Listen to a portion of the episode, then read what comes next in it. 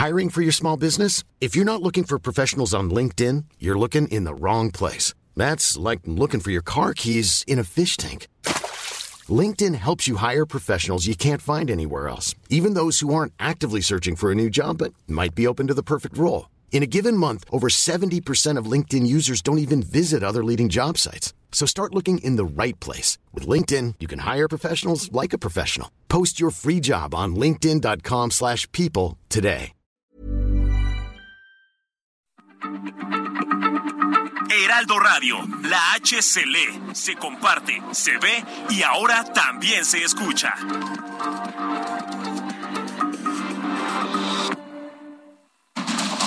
Inicia. Heraldo Noticias de la tarde con Jesús Martín Mendoza. En Heraldo Radio.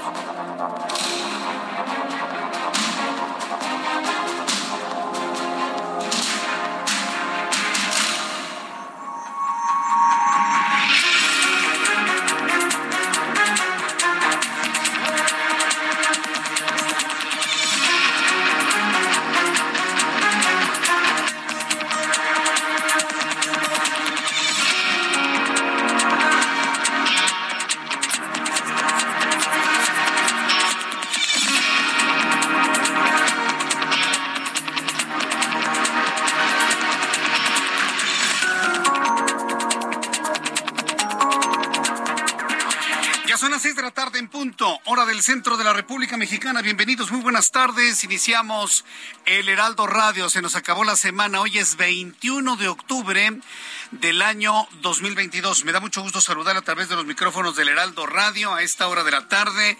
Como siempre le digo, súbale el volumen a su radio. Ya estamos aquí de regreso. Y bueno, pues ya tendré oportunidad de platicarle por dónde anduve. Si usted me sigue en las redes sociales, bueno, sabrá perfectamente bien por dónde andábamos. Por lo pronto, súbale el volumen a su radio, que le tengo la información más importante que se ha producido en México en las últimas horas y también en el mundo. Yo soy Jesús Martín Mendoza y le acompaño con dos horas de información. En primer lugar, en este viernes, quiero informarle que el secretario de Gobernación, Adán Augusto López Hernández, reveló que el líder nacional del PRI, Alejandro Moreno, él Alito se acercó al secretario de Gobernación para impulsar la reforma que extiende hasta 2028 el apoyo de las Fuerzas Armadas en tareas de seguridad con una propuesta que resultó inteligente y viable. Estoy buscando a Alejandro Moreno para que nos diga si eso es cierto, si él fue el que prácticamente se entregó porque eso es lo que está dando a conocer el secretario de Gobernación, Adán Augusto, que Alito prácticamente se entregó a la 4T para que evidentemente pues, no le sigan investigando todas las cosas de las cuales evidentemente debería estar profundamente avergonzado. Entonces, bueno, pues vaya revelación para que vayan viendo, ¿eh? los que son ahí eh, están ahí con la 4T y no sé cómo le llaman, no les van a guardar ningún secreto ni ninguna discreción. Si revelar cosas les beneficia, ellos lo van a hacer. Así que váyanle midiendo, ¿eh? Todos los que son, eh, están en una posición de abyección con, el, eh, con la 4T y el Movimiento de Regeneración Nacional, si es importante para el movimiento, los van a traicionar y eso es lo que están haciendo. Al revelar precisamente lo que hizo Alejandro Moreno. Lo estoy buscando, sí, para que le responda al secretario de Gobernación de manera pública. Le tendré los detalles más adelante aquí en el Heraldo Radio. La defensa legal del narcotraficante Joaquín Guzmán Loera interpuso una nueva moción para que se desestime el dictamen de la cadena perpetua dictada en su contra o el ordenamiento de un nuevo juicio en los Estados Unidos bajo el argumento de que el equipo legal que defendió a Guzmán Loera no le dieron la asistencia necesaria y no le dieron asistencia eficaz. Pues basta creer bueno, pues eso es lo que está trascendiendo por lo pronto. Es una forma novedosa en la que la defensa del narcotraficante Joaquín Guzmán Loera ha interpuesto una nueva moción para que se desestime el dictamen de cadena perpetua. Le informo que el exgobernador de Tamaulipas, Francisco Javier García Cabeza de Vaca, obtuvo la suspensión definitiva contra una orden de aprehensión librada por un juez federal a solicitud de la Fiscalía General de la República. Pues no la han encontrado, ¿eh? No le han encontrado nada cabeza de vaca y bueno, pues se quedó colgado de la... Ahora entiendo por qué me dicen que en la fiscalía están retenojados. Pues claro, no les salen las cosas. Están retenojados, pues claro. Ahora ya entiendo por qué. Le informó también que Parques y Vida Silvestre de Nuevo León informó que el ocesno baleado en la Sierra de Santiago, en la misma entidad, podría ser sacrificado para evitar un sufrimiento innecesario. Lo van a sacrificar, ya no puede caminar le destrozaron sus patitas a los esno. Está sufriendo mucho, se queja de dolor. Está sufriendo mucho, están pensando sacrificarlo. Esto tras complicarse en su estado de salud.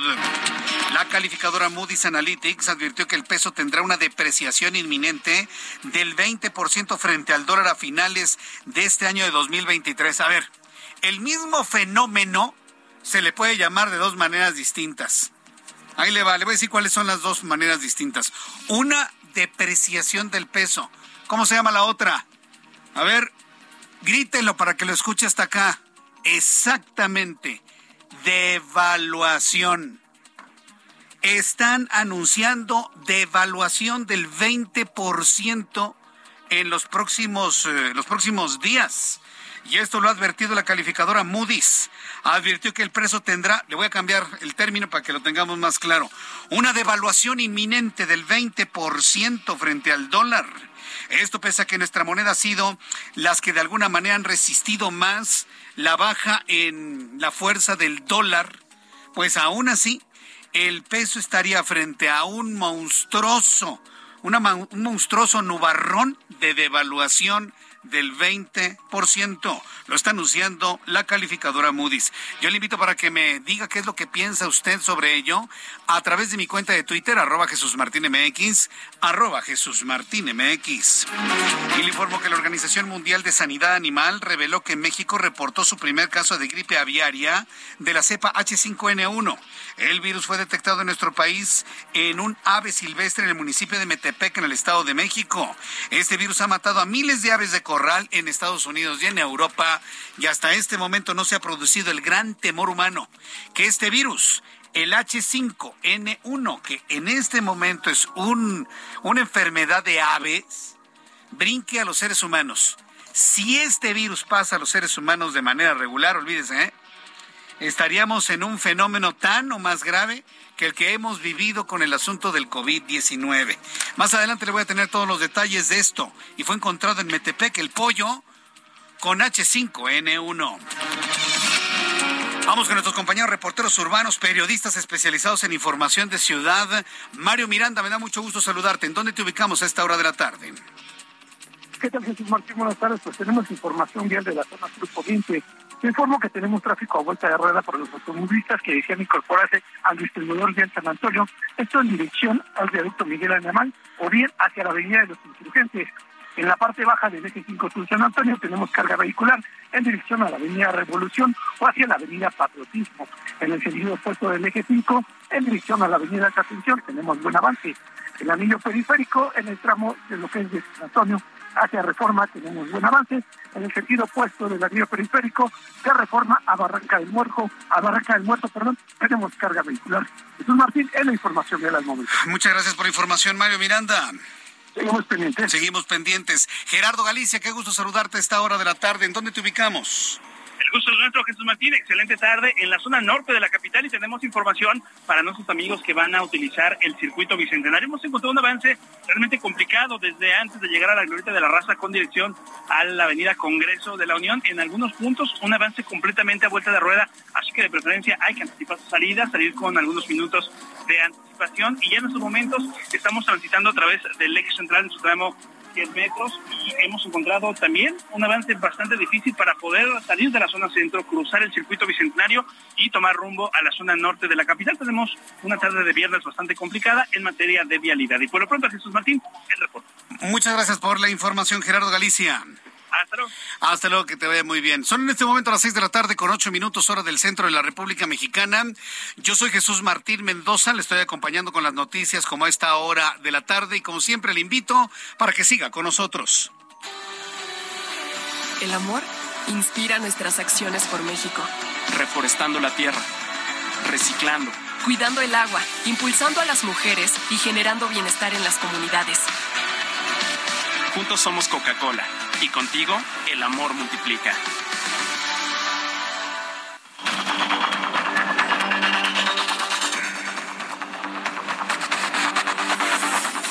Bien, pues continuamos con la información y sí, ahora que estamos escuchando los mensajes de nuestros amigos de Industria Mexicana Coca-Cola, eh, con el amor multiplica, pues quiero enviarle un cordial agradecimiento por esta invitación en la que el Heraldo de México, el Heraldo Radio en esta, en esta hora, pues eh, tuvimos el gusto de recibir una invitación para acompañar el trayecto del trofeo de la FIFA en, este Trophy Tour, como le llaman, Trophy Tour, por varios países, por los países que van a participar en la contienda futbolera de, de Qatar 2022. Y bueno, pues le correspondió el turno a México. Estuve en Iztapalapa. A mí me tocó la oportunidad de ver todo lo que se organizó en Monterrey y en Guadalajara. Y además la oportunidad de viajar con el trofeo a bordo del avión de la FIFA y Coca-Cola. Entonces fue toda una experiencia, sin duda alguna, por supuesto, y ver cómo miles y miles de personas allá en Guadalajara se acercaron a la Expo, a, la Expo Guadalajara para poder tomarse una fotografía con el trofeo. La verdad, muy bien armado, muy bien hecho. Eh, eh, felicidades y un agradecimiento a nuestros amigos de Coca-Cola que han patrocinado pues este Trophy Tour desde hace, desde hace muchos años. También un agradecimiento a todo el equipo de la FIFA que, vaya, finalmente se, se, desbordaron en atenciones para con nuestro medio de comunicación. Así que un, un agradecimiento muy sincero para nuestros amigos de Industria Mexicana, Coca-Cola. Eh, y bueno, pues este, para Sergio Londoño, estimado Sergio, muy agradecido, para Mónica Bretón y todo su equipo, de verdad fue una experiencia eh, históricamente importante, porque independientemente de ser muy aficionado, poco aficionado al fútbol, pues el hecho de que un trofeo tan singular esté recorriendo el mundo y haya transitado por México, pues lo convierte en noticia, en noticia pura.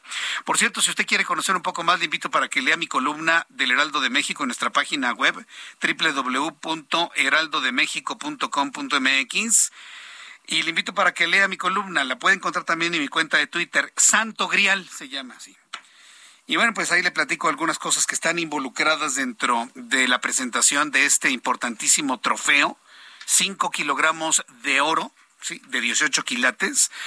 Y bueno, pues la verdad es que hay una gran, un gran misticismo y también gran mercadotecnia que envuelve precisamente a esta imagen de uno de los trofeos más ansiados por la humanidad en toda la historia.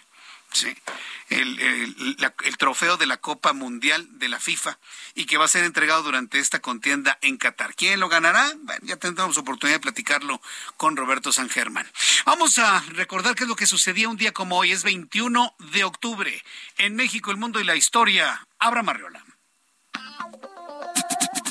Amigos, esto es un día como hoy en la historia, 21 de octubre. 1879, en Estados Unidos, Thomas Edison consigue que su primer lámpara eléctrica dure 48 horas ininterrumpidas. 1971, en Suecia, Pablo Neruda recibe el Premio Nobel de Literatura. 1982, en Suecia también, Gabriel García Márquez es declarado ganador del Premio Nobel de Literatura. 2015 es el día en que estuvo inspirada la película futurista de Volver al Futuro 2, o sea, el 21 de octubre del 2015, o sea, cuando van al futuro, pues. Y que tenemos carros voladores y ya saben un montón de cosas. Por eso mismo, hoy también es el día de Volver al Futuro. Además, hoy es el Día Mundial del Ahorro de Energía. Amigos, esto fue un día como hoy en la historia. Muchas gracias. Muchas gracias, gracias Abraham Arreola por las eh, efemérides del día de hoy. Siempre muy agradecido y una gran felicitación a quienes cumplen años, festejan su santo el día de hoy. Por cierto, quiero enviarle un caluroso saludo a una persona que nos sigue desde que estaba en la otra estación, el amarillo y negro, ¿se acuerda? Desde que estaba en Radio Red. Bueno, pues eh, don Jaime Guerrero. Don Jaime Guerrero es compañero nuestro aquí en el edificio, donde tenemos nuestras instalaciones del Heraldo. Él pertenece al, al equipo de Ballet Parking. Y bueno, pues hoy me detuvo, me saludó y expresó que le gusta el programa y cosa que yo le agradezco infinitamente. Y desde aquí le envío un enorme abrazo, un, eh, un, agradecimiento profundo, por supuesto, don Jaime, don Jaime Guerrero, que siempre esté escuchando nuestro programa de noticias. Desde aquí, para don Jaime Guerrero, del equipo de Ballet Parking de nuestras instalaciones de aquí del Heraldo, le envío un fuerte abrazo el día de hoy. Bien, vamos a revisar las condiciones meteorológicas para las próximas horas. El Servicio Meteorológico Nacional, que depende de la Comisión Nacional del Agua, nos informa sobre las condiciones meteorológicas que habrán de prevalecer durante los siguientes días. El Servicio Meteorológico Nacional da cuenta de Roslin que es, vaya, en este momento la siguiente, el siguiente sistema ciclónico que recibe nombre, Roslin o Roslin, un canal de baja presión y la onda tropical número 28. En lo que el Servicio Meteorológico Nacional observa, informa que Roslin ocasionará lluvias muy fuertes e intensas en las zonas de Jalisco, Colima, Michoacán y Guerrero. En las próximas horas, Roslin o Roslin se intensificará huracán categoría 1 en la escala Saffir-Simpson frente a las costas de Colima y Jalisco. Sus extensas bandas nubosas en interacción con un canal de baja presión extendido sobre el occidente, centro y sur del país van a ocasionar durante esta tarde y noche lluvias puntuales fuertes en Jalisco, intensas en Guerrero, Michoacán y Colima. Dichas lluvias acompañarán de descargas eléctricas y posible caída de granizo. Además, podrían generar incremento en los niveles de ríos y arroyos, deslaves e inundaciones. Asimismo, se pronostican rachas de viento de 60 a 80 kilómetros, olas de hasta 5 metros de altura en las costas de Jalisco, Colima y Michoacán, así como rachas de hasta 60 kilómetros y oleaje de 3 metros en el estado de Guerrero. Dice el meteorológico que la onda tropical número 28 va a recorrer el sureste del país, ocasionando lluvias muy fuertes acompañadas de tormentas eléctricas en Chiapas y fuertes en Oaxaca. Entonces, tenemos sistemas ciclónicos que además vienen mezclados con las remanencias de los frentes fríos, que por cierto, un nuevo frente frío asociado a una vaguada polar se aproxima a México y bueno, pues tendremos otra vez baja de temperatura importante en Baja California y en Sonora. Mucha atención porque ya empieza a bajar la temperatura de manera intensa en Chihuahua. Chihuahua es eh, uno de los estados donde están las entidades o las zonas con mayores eh, eh, efectos del frío o con menor temperatura. También lo podemos ver de esa manera. Entonces, estar muy atentos porque posiblemente tengamos los primeros fenómenos de caída de agua-nieve durante el fin de semana en el noroeste de la República Mexicana. Tomando en cuenta esto, por supuesto, lo debe conocer el pronóstico del tiempo para las siguientes zonas y las siguientes ciudades de la República Mexicana. Mucha atención a nuestros amigos que nos escuchan a esta hora de la tarde en Monterrey. Qué gustazo estar en Monterrey, ¿eh? Pujante ciudad, qué bárbaro, qué, qué ciudad Monterrey, Nuevo León. Temperatura en este momento 25 grados, mínima 14, máxima 28. Saludos amigos regios. Les invito para que me escriban a través de Twitter, arroba Jesús Martín MX, y a través de YouTube en el canal Jesús Martín MX.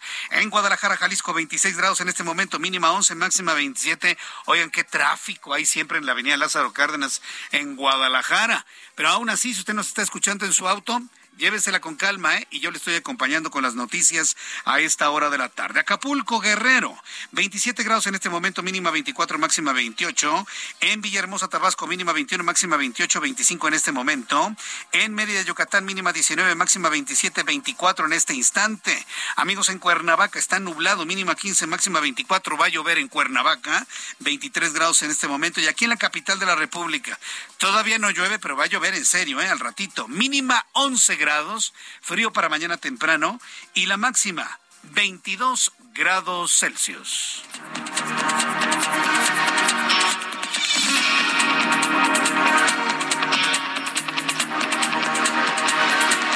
Ya son las 6 de la tarde con 17 minutos, las 6 de la tarde con 17 hora del centro de la República Mexicana. Continuamos con toda la información en el Heraldo Radio. Vamos a revisar lo importante que ha ocurrido el día de hoy y personaje de la noticia, sin duda alguna, Adán Augusto López Hernández, secretario de Gobernación, quiere ser presidente de México, pero ya le había comentado en días anteriores que luego se nos va, se nos va de ánimo el, secretario, ¿no?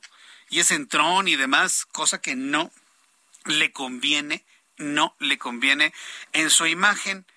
Ya se puso a decir que es más inteligente la gente de Tabasco que la del norte de la República Mexicana. No, secretario. ¿Está usted peor que López Obrador dividiendo a los mexicanos? No. Nadie es más o menos inteligente. Todos somos igual de inteligentes, secretario. Los del norte, los del sur, los del este, los del oeste, los de la montaña, los de la playa, los de las zonas rurales o de las ciudades. Todos tenemos nuestro nivel de inteligencia. ¿Se le ocurrió decir eso al secretario? ¿Usted cree que nuestro país aguanta seis años más de divisiones y de polarización? Ahora diciendo que la gente de Tabasco es más inteligente que la gente del norte del país que alguien le recomiende que no diga esas cosas. Durante su visita al Congreso del Estado de Puebla, porque está en campaña, ¿no? Todavía cree que tiene la posibilidad de ser el candidato de Morena. Durante su visita al Congreso de Puebla para impulsar la aprobación de la reforma que extiende hasta el 2028 la permanencia del ejército, la militarización del país, Adán Augusto López Hernández, secretario de Gobernación, informó que el líder nacional del PRI, Alejandro Moreno, se le acercó para impulsar la reforma con una propuesta que resultó inteligente y viable. Imagínense nada más, revelando los secretos que tienen los morenistas y los priistas revelándolos. Yo quisiera ver la cara de Alejandro Moreno cuando se enteró que este señor se fue, pues de la boca, ¿no? No debió haber revelado absolutamente nada, digo, hablando desde el punto de vista de lo que hacen los políticos. Ah, no lo dijo, no, él se acercó, ¿eh? Él se acercó para ofrecer sus apoyos a la reforma militar. Alejandro, Paris Salazar, nuestro reportero del Heraldo Media Group, nos da más información. Adelante, Paris Alejandro Salazar. Muy buenas tardes. Buenas tardes, Jesús Martín, amigas, amigos del Heraldo de México. Esta mañana en Puebla, el secretario de Gobernación, Adán Augusto López, reveló que el dirigente nacional del PRI, Alejandro Moreno Alito, lo buscó a él y a la bancada de Morena para proponer una reforma a las Fuerzas Armadas en un diálogo con legisladoras y legisladoras del Congreso de Puebla para exponer la propuesta de reforma constitucional a la Guardia Nacional, Adán Augusto López dijo que tuvo un encuentro con Alejandro Moreno y con el coordinador de los diputados del PRI, Rubén Morella, antes del inicio de la legislatura para acordar el apoyo a la ampliación de la participación del ejército en tareas de seguridad hasta el año 2028. Vamos a escuchar cómo lo dijo el secretario Adán Augusto López.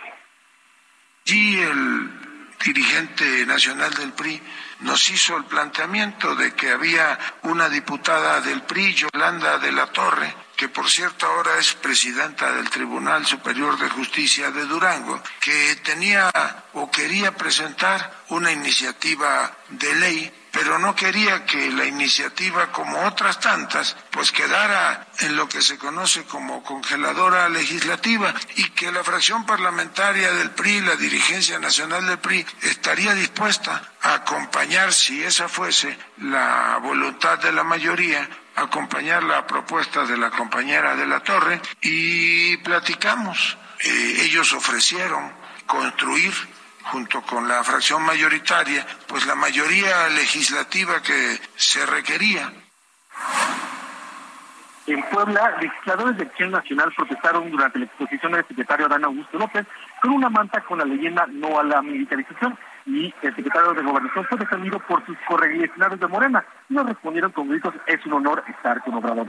El secretario Adán Augusto López consideró que los gobiernos emanados de Acción Nacional fueron los que sí apostaron por la militarización del país. Dijo que los gobiernos, estos gobiernos panistas tuvieron 12 años y no hicieron nada, pero sí integraron un país en llamas y recordó episodios como el llamado Michoacanazo y el operativo Rápido y Furioso. Jesús Martín, información que le tengo. Correcto, bueno, pues esto fue lo que comentó el secretario. Gracias, París. Un placer, buenas tardes. Hasta luego, que te vaya muy bien. Insisto, yo no sé qué cara habrá puesto a Alito. Pues ya ahora Amlito, ¿no? Otra vez. ¿Qué cara habrá puesto AMLITO en el momento en el que lo echaron de cabeza? ¿Qué cara habrá puesto? Me, me, pregunto yo.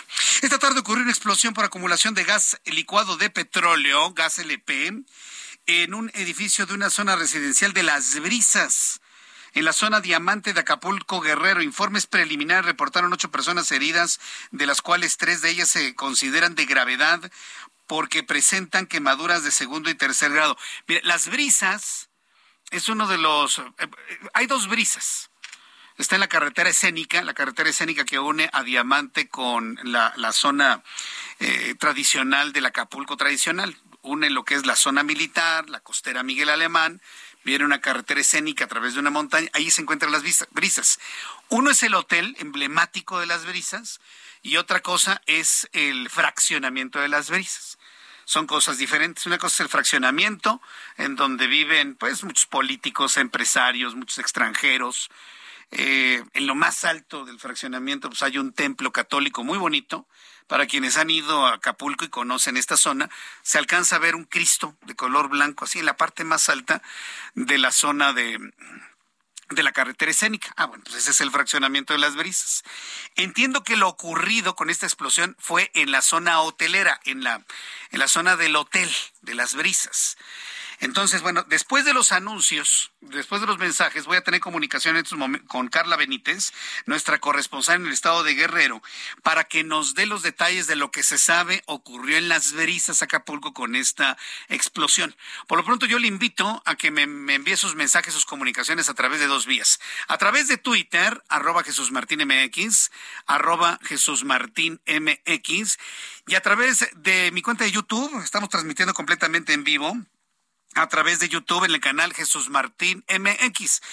Hubo algunos inconvenientes al inicio de nuestra transmisión, pero ya están completamente normalizados. Le invito para que me envíe sus mensajes a través de YouTube en el canal Jesús Martín MX. Mensajes y continuamos.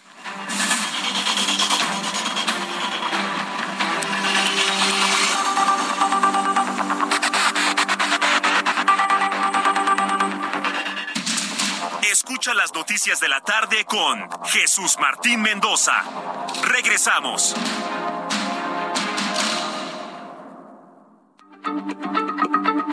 Heraldo Radio, la H se lee, se comparte, se ve y ahora también se escucha.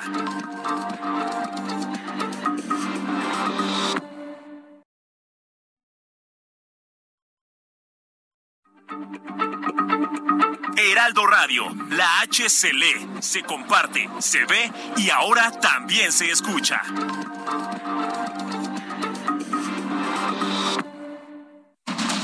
Continúa Heraldo Noticias de la tarde con Jesús Martín Mendoza.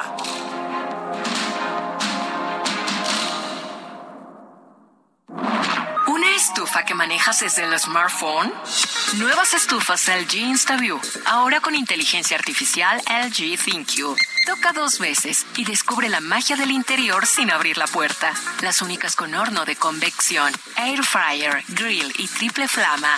Descubre la inteligencia de la cocina con LG. Destino Qatar en el Heraldo Radio. Una presentación de LG Electronics.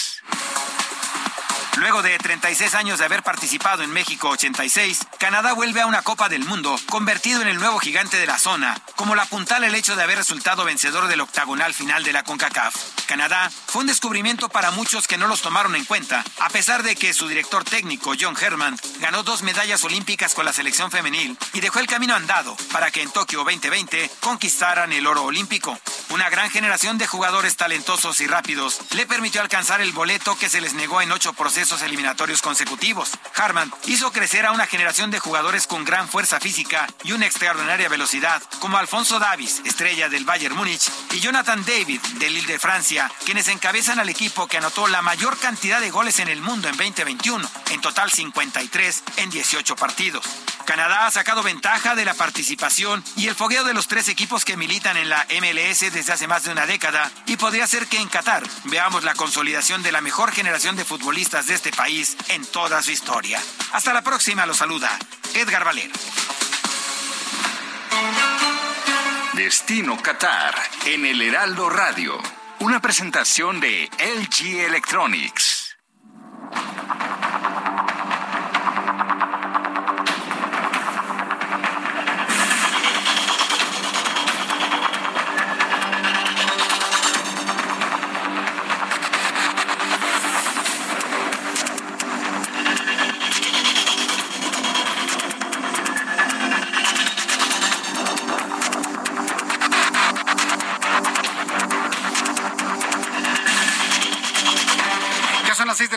Con 32 minutos, las 6 de la tarde con 32 horas del centro de la República Mexicana.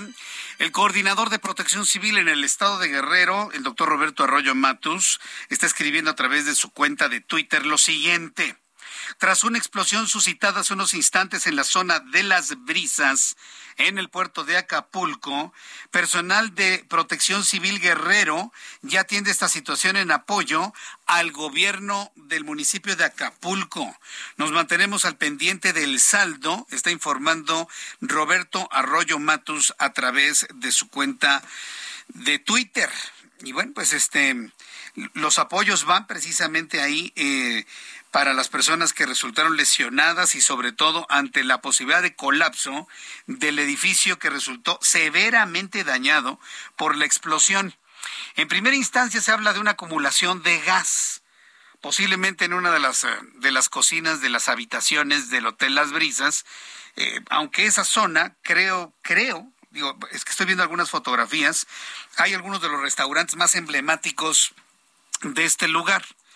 Sí, entonces hay un restaurante en la parte de arriba, hasta arriba de las brisas. Posiblemente haya sido la zona de restaurantes, no lo sabemos. Pero bueno, pues yo le invito a que esté muy atento a la cualquier actualización de información sobre lo ocurrido allá en las brisas en Acapulco, Guerrero. En algunas informaciones de medios locales se informa que de acuerdo con el primer reporte de protección civil hasta el momento se registran ocho lesionados y personal de seguridad y primeros auxilios ya se encuentran en la zona. La dependencia detalló que los lesionados, tres, tres, eh, dos hombres y una mujer, o sea, tres personas, dos hombres y una mujer, de la tercera edad son considerados de gravedad al presentar quemaduras de segundo y hasta de tercer grado. Personas de la tercera edad. Las personas lesionadas ya fueron trasladadas a hospitales cercanos para ser atendidos. Añadió que el reporte de la explosión en las brisas de Acapulco se dio a a, través del 911, por lo que se activaron los protocolos correspondientes para atender la emergencia. En la zona se encuentran elementos de la Cruz Roja Mexicana, la Guardia Nacional, Policía del Estado de Guerrero, Secretaría de Marina. Medios locales puntualizaron que la explosión habría ocurrido a las 3 de la tarde del día de hoy por un tanque de gas LP localizado en el departamento 190 del segundo piso de la Torre 6 de las Brisas y afectó al menos dos departamentos cercanos. Las, eh, en redes sociales se han difundido los videos donde muestran a los bomberos laborando en la zona. A la par también se observan restos de paredes de los departamentos y también se observan manchones de sangre. Mientras que otras grabaciones dan cuenta de los daños en uno de los departamentos. En este caso, se puede ver una fractura en las traves y al menos tres ventanas rotas debido al intenso impacto de la deflagración producida dentro del complejo turístico de las brisas, esto en Acapulco, Guerrero. Estaremos muy atentos de lo que se está informando y por supuesto le tendrá actualizaciones aquí en el Heraldo Radio.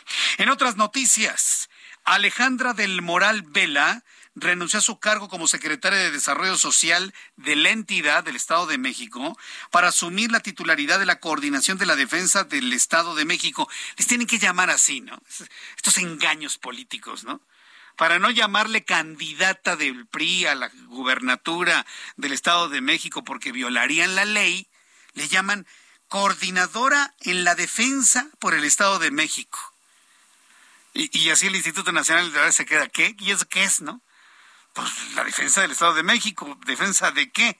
Pues de Morena. Ah, sí, por supuesto, claro, claro.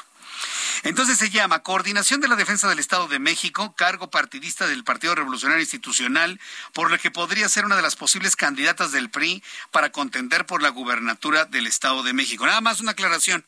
El PRI determina su candidata. El PAN a su candidato, que es Enrique Vargas del Villar. Y el PRD hará lo propio. Luego, entre los tres partidos, van a tener que determinar quién va a ser el candidato, hombre o mujer, quién va a ser el candidato de la alianza PAN-PRI-PRD para el Estado de México. Y todo indica, desde mi punto de vista, que va a ser Enrique Vargas del Villar. Porque si ponen una mujer porque es una mujer, porque ponen a un hombre porque es un hombre, créame que nada de esto va a salir bien. Si hombres y mujeres somos iguales en derechos e inteligencias, pues qué importa si un hombre se enfrenta a una mujer, una mujer a un hombre, ¿no? Son iguales, ¿no? Entonces, yo no veo que, ah, es que como es Delfina de Morena, ah, pues tenemos que poner una mujer. No, no, puede ser un hombre perfectamente bien. Y una mujer puede competirle a un hombre también. Si vamos a hablar de igualdades, Ese es el punto exacto de la igualdad. Que no importa el sexo. ¿Sí? Lo que tiene que importar es el cerebro y el corazón. Vamos a entrar en comunicación en estos momentos con eh, Gerardo García. Gerardo García es nuestro corresponsal en el Estado de México. Adelante, Gerardo, gusto en saludarte. Bienvenido. Muy buenas tardes, Jesús Martín y auditorio. Alejandro del Moral Vela rindió protesta como coordinadora de defensa por el Estado de México y con ello el PRI la destapó como su opción para eventual candidata por la gubernatura a más de dos meses de que inicie esa contienda electoral. Del Moral Vela informó que renunció a la Secretaría de Desarrollo Social Estatal el miércoles por la noche tras haber llegado a inicios de febrero pasado y en este nuevo encargo trabajará por las mismas causas, así lo puntualizó. Aseveró que hay condiciones de competencia real y en unidad, por lo que van a construir un triunfo contundente como sucedió en el 2021, por lo que aceptó regresa a casa tras el llamado del PRI para construir el proyecto en defensa para la entidad. Escuchemos. Soy orgullosamente aliancista y todo esto es el alma y el corazón de esta defensa. Construiré respetando la representatividad y las convicciones de todos los partidos que sumen su fuerza política a esta causa común. Lo haré privilegiando las coincidencias, que son muchas, y sobre todo lo haré con un profundo amor por el Estado de México. Es momento de defender lo que se ha hecho y lo que se ha hecho bien trabajar por el bien de las familias mexiquenses, trabajar por un mejor Estado de México, consolidar el trabajo para las mujeres, impulsar el trabajo para los jóvenes. Es momento de defender con carácter y firmeza el Estado de México. En el acto estuvieron las, eh, estuvo la legisladora federal Laura Barrera Fortul y en contraste, no estuvo presente la legisladora federal Ana Lilia Herrera Ensaldo, ambas que son también consideradas como aspirantes a la gubernatura por este partido, el tricolor. Además, también estuvieron presentes la titular de la Secretaría de las Mujeres, Marta Inda González Calderón, el diputado federal Ricardo Aguilar Castillo y el diputado local Elías Rescala Jiménez. El reporte desde el Estado de México. Mm, bien, gracias por la información. Gracias, Gerardo. Buenas tardes. Hasta luego, que te vaya muy bien. Muy buenas tardes. Nuestro compañero Gerardo García desde el Estado de México. Son las seis de la tarde con 40, las seis de la tarde con 40 minutos, hora del centro de la República Mexicana. Eh, quiero informarte que respondiendo a las diversas declaraciones en su contra que emitió el secretario de Gobernación Adán Augusto López Hernández, quien cuestionó a Fuerza Civil en Nuevo León, asegurando que solo cuida Oxos, le digo, el secretario de Gobernación se va más allá, debería de mantener la calma, ¿no? El gobernador de Nuevo León, Samuel García, aseguró que hará respetar a Nuevo León. Bueno, eh, vamos a entrar en comunicación con Misael Dávila, nuestro corresponsal en Nuevo León, quien nos informa. Adelante, Misael. ¿Qué tal? Como siempre, un gusto saludarlos desde el estado de Nuevo León, estado que ha sido blanco de los ataques, o bueno, de estas, eh, estos dichos muy polémicos por parte del secretario de Gobernación, Adán Augusto López, en donde incluso eh, pues ha cuestionado a la Corporación Fuerza Civil, esta policía estatal, asegurando que solo cuida a tiendas OXO, que literalmente para eso se está usando esta corporación. Bueno, ya el gobernador Samuel García pues respondió, dijo que hará que se respete a Nuevo León, de obviamente respondiendo a estas polémicas declaraciones de Adán Augusto López. Dijo él, voy a hacer que respeten a mi Nuevo León, lo digo fuerte para que se escuche hasta el sur y también dijo, Fuerza Civil pues es la mejor policía de México. Esto lo hizo durante un evento en el municipio rural de Montemorelos y aunque no mencionó directamente al titular de la CEGO, el emesista rechazó que Fuerza Civil tenga solo 1080, 1800, perdón, elementos y que solo cuiden tiendas de conveniencia. También dijo que su administración ha firmado un convenio para que los policías estatales pues puedan llegar a estas tiendas, pero solo a usar el baño y tomar pan y un café gratis cuando estén en sus patrullajes. Además de esto, también dijo eh, Samuel García que son 6.700 elementos los necesarios para 6 millones de habitantes y dijo podemos ir por más porque la meta es llegar a los 8.000 elementos de esta corporación. Aseguró que en su primer año se destinaron 3 mil millones de pesos a equipar y mejorar las condiciones laborales de los policías de Fuerza Civil y también que construirán destacamentos en todas las carreteras del estado para que haya uno cada 50 kilómetros. Dijo él, realmente estamos haciendo todo lo necesario para blindar Nuevo León. Finalmente recordó uno de los comentarios del secretario de Gobernación que dijo que el sur del país son personas más inteligentes porque hacen las cosas con menor esfuerzo. Bueno, dijo Samuel, nosotros somos más trabajadores y más inteligentes. Yo no conozco a ningún otro lugar como este. Compañeros, es la respuesta del gobernador norteño de Samuel García luego de estos dimes y diretes que han hecho entre la Secretaría de Gobernación a los estados que particularmente no pertenecen más bien a partidos que no apoyaron la militarización del país votada ya por el Senado y el Congreso. Es la información que tenemos desde Nuevo León. Un abrazo muy grande. Muchas gracias, que te vaya muy bien a nuestro compañero Misael Dávila y esto que sucede allá en el estado de, Nuevo León. Eh, de dimes y diretes, ¿eh? Hay, hay, hay, otra terminología, pero no, no pienso utilizarla porque ni es el foro, ni es el estilo, ni la idea de este programa de noticias. Pero seguramente usted lo sabe, ¿no? Contestar de esa manera. No, definitivamente no, no, no, no puede ser así. Un secretario de gobernación lo que tiene que hacer es llamar a la cordialidad y a la unión. Él es el responsable de la política interna. Pero si el responsable de la política interna se la pasa dividiendo, porque quiere quedar bien con el presidente para que a manera de dedazo el presidente diga, él va a ser mi candidato por encima de Claudia Sheinbaum y por encima de, de, Marcelo Ebrard. Imagínense nada más. Imagínense en la que estamos, ¿no? Por supuesto. Bueno, quiero informarle que el presidente mexicano declaró que el enfrentamiento entre gobernadores de las entidades de la República y el secretario de Gobernación, Adán Augusto López, es parte de la polémica que genera la política en nuestro país, porque en otras circunstancias sería aburrido y estaríamos bostezando. Eh, o sea, a ver, la política no es para divertirse, presidente. Son ustedes servidores públicos, no son luchadores, rudos contra técnicos. A ver, ser presidente, ser secretario de gobernación, ser gobernador, ser presidente municipal, son ustedes servidores públicos. ¿Qué parte de servidores públicos no se entiende? No son luchadores de la triple no sé qué. No, no son luchadores, no son técnicos, no son rudos, son servidores públicos. Que alguien los aterrice. No son estrellas de televisión, no son estrellas de la radio, no son influencers, son servidores públicos.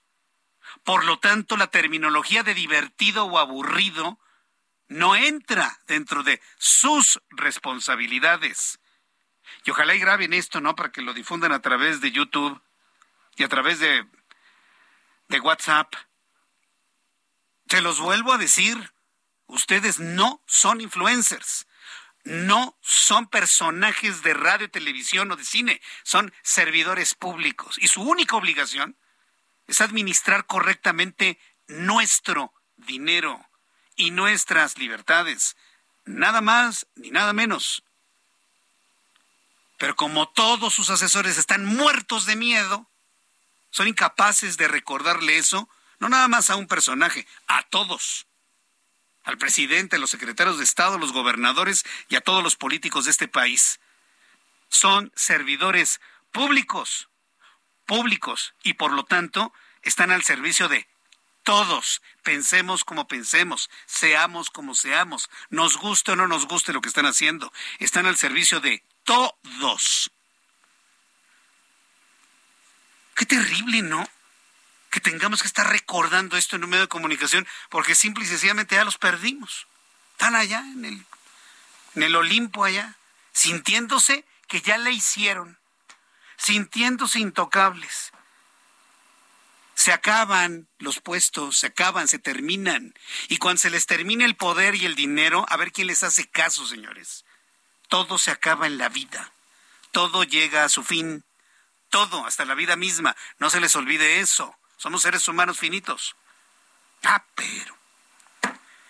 No, no, no, de, verdad. Y hoy me tocó ver algo verdaderamente. Está muy enojado, por ejemplo, el presidente de la Suprema Corte de Justicia. Eh, y lo entiendo, puede estar muy enojado con, con Germán Martínez, el senador Germán Martínez. Lo entiendo, yo puedo entender el enojo. Yo también me enojo cuando llega una, un ato de, de insultadores a través de nuestras redes sociales. Uno se enoja.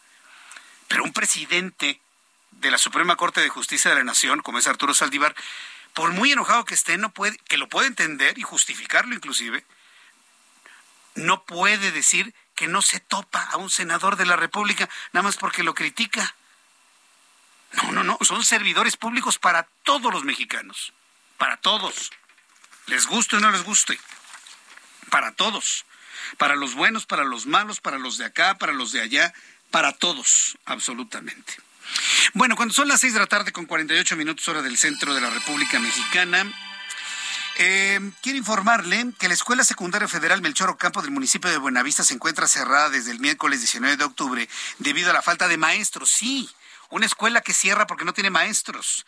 A través de un oficio entregado a madres y padres de familia, la directiva de la escuela secundaria informó la determinación de suspender todos los servicios educativos debido a que no hay trabajadores suficientes para atender a 113 grupos, por lo que los alumnos toman de dos a tres clases por día y la mayor parte de la jornada escolar se quedan sin actividades, pero sobre todo sin supervisión. En la línea telefónica, el profesor Gandhi Rentería Cortés, director del plantel de la Escuela Secundaria Federal Melchor Ocampo del municipio de Buenavista. Señor director Gandhi Rentería Cortés, gracias por tomar la llamada. Bienvenido. ¿Cómo está? Muy bien, a sus órdenes. ¿Por qué no hay maestros? Bueno, no hay maestros porque en los últimos años se han estado emigrando a otras escuelas. La Secretaría de Educación en el estado de Michoacán les ha concedido cambio de adscripción a otros lugares y bueno, desgraciadamente ya no reponen el recurso a esta escuela. Es decir, bueno, eh, podemos entender que alguien se cambie a otra escuela pública o inclusive en alguna privada donde les paguen mejor, pero ¿por qué no han llegado maestros nuevos a su escuela? Pues esa es la, la gran pregunta y esa es la petición que siempre hemos hecho y hemos estado solicitando, que ya no nos muevan maestros de nuestra escuela si no tienen al maestro que va a ocupar su lugar. Desgraciadamente no ocurre eso. Secretaría de Educación sigue concediendo cambios, se sigue llevando maestros de nuestra escuela y pues ya no, ya no reponen el recurso. Eh, bueno, ¿qué hay problemas de inseguridad en esa localidad? Digo, Michoacán vive momentos muy, muy complicados pero también podríamos entender sin justificar que haya personas que no quieran ir a ese lugar por los niveles de inseguridad. En esa materia, ¿qué nos comparte, profesor?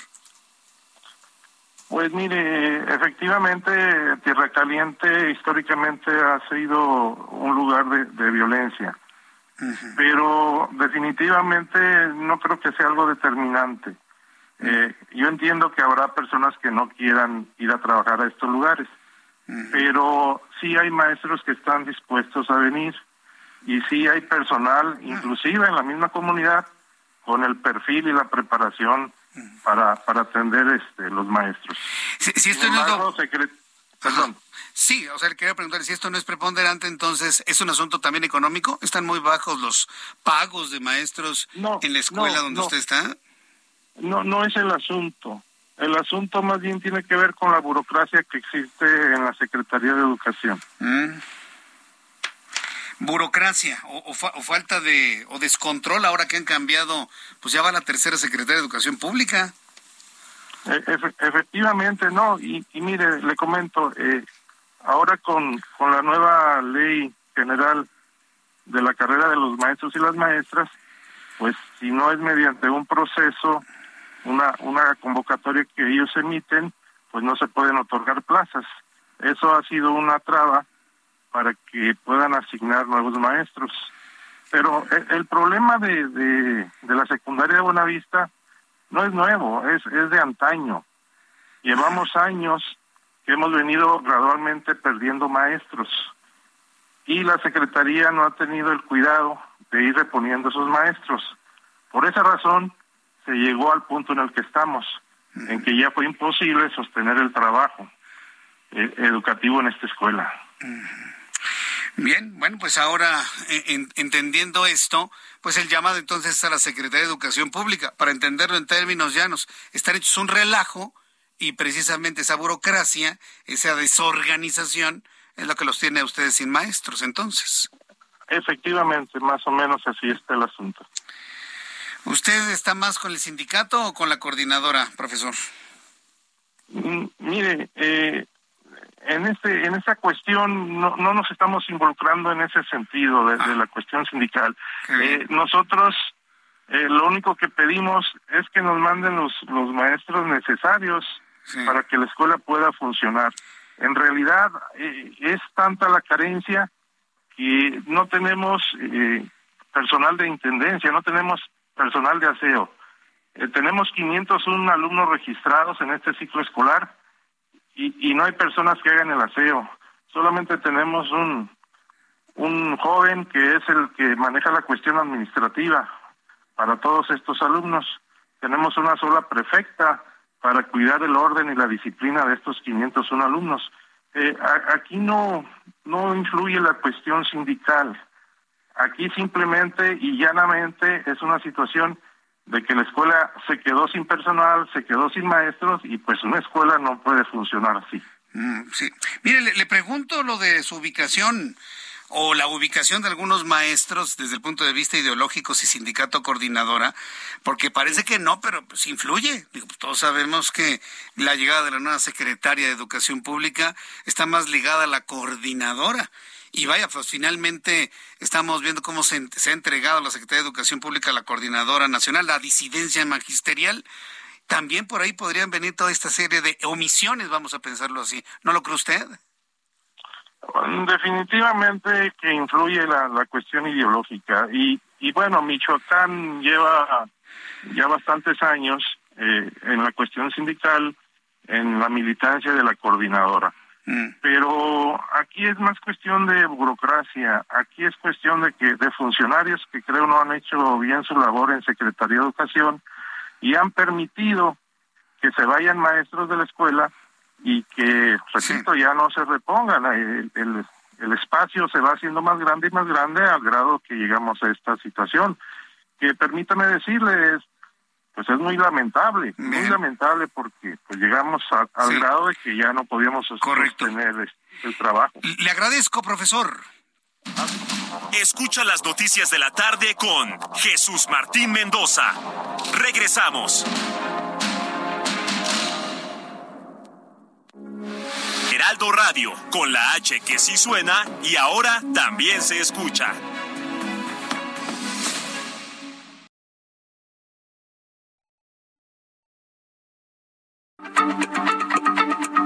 Heraldo Radio, la H se lee, se comparte, se ve y ahora también se escucha.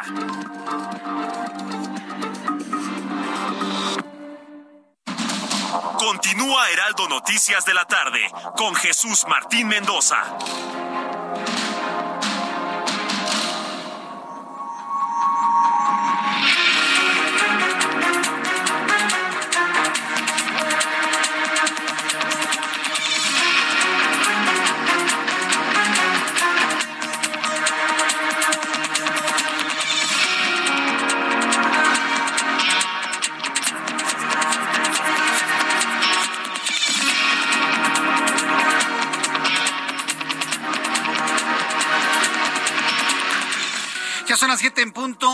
Centro de la República Mexicana. Le presento un resumen con las noticias más importantes en el Heraldo Radio.